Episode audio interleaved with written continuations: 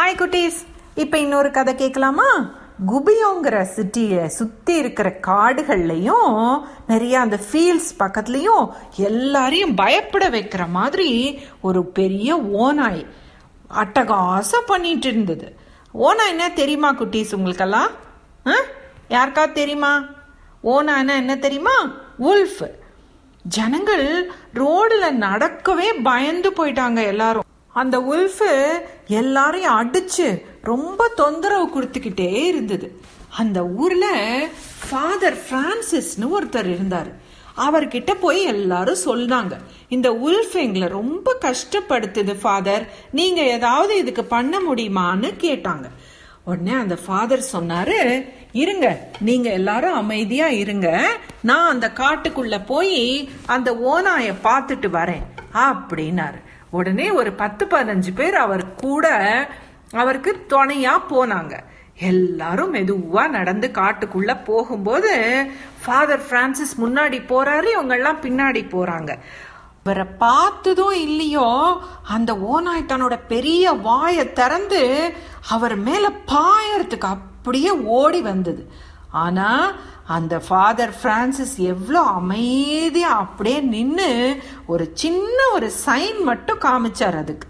உடனே அந்த உல்ஃப் அப்படியே ஆட்டுக்குட்டி மாதிரி அவர் காலடியில் படுத்துக்கிச்சு. இப்போ ஃபாதர் சொன்னாரு என்னோட அருமையான ஓநாய் சகோதரா நீ இந்த நாட்டில் பண்ணியிருக்கிற கொடுமை கொஞ்சம் நஞ்சம் இல்லை. அதுக்காக உன்னை நான் இப்பவே கொல்லலாம். எல்லாரும் உன்னை அவ்வளோ வெறுக்கிறாங்க. ஏன்னா நீ அவ்வளவு எல்லாரையும் பாடுபடுத்தி வச்சிருக்க. ஆனா நான் உன்னையும் இந்த ஊர் மக்களையும் சமாதானப்படுத்தி வைக்கிறேன். அதுதான் எனக்கு மகிழ்ச்சி தரும். அப்படின்னார். உடனே ஓனாய் தன்னோட தலைய குனிஞ்சு வாழை ஆட்டுச்சு. அப்போ ஃபாதர் சொன்னாரு நீ ஊர் மக்களோட சமாதானமா போனா அவங்க உன்கிட்ட அன்பா இருப்பாங்க. உனக்கு தினமும் சாப்பாடும் தருவாங்க. நான் உனக்கு வாக்கு தரேன். நீ இனிமே இந்த மாதிரி தப்பு செய்யக்கூடாது. என்ன? நீ எனக்கு வாக்கு தரியா? இனிமே யாரையும் கொல்ல மாட்டேன்னு?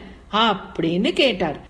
என்ன ஆச்சரியம்? ஓநாய் தன்னோட தலையை இன்னும் குனிஞ்சு தன்னோட வலது முன்னங்கால எடுத்து அந்த ஃபாதர் பிரான்சிஸ் கை மேல வச்சுது.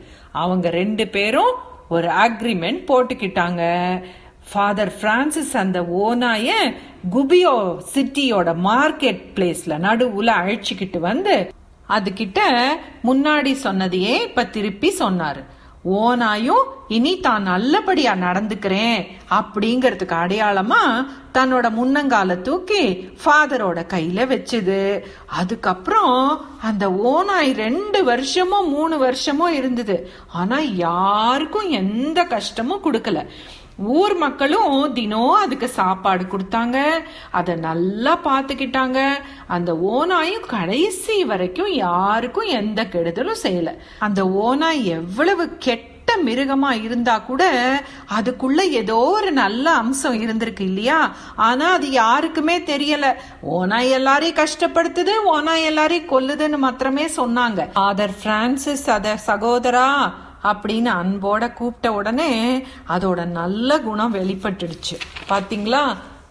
இதனால நாம யாரையும் உங்க கெட்டவங்க அப்படின்னு வெறுக்க கூடாது எல்லார்கிட்டையும் ஏதாவது ஒரு நல்ல குணம் கண்டிப்பா இருக்கும். சரியா? இனிமே நாமும் அப்படி நடந்துக்கலாமா? ஓகே பாய் குட்டீஸ்.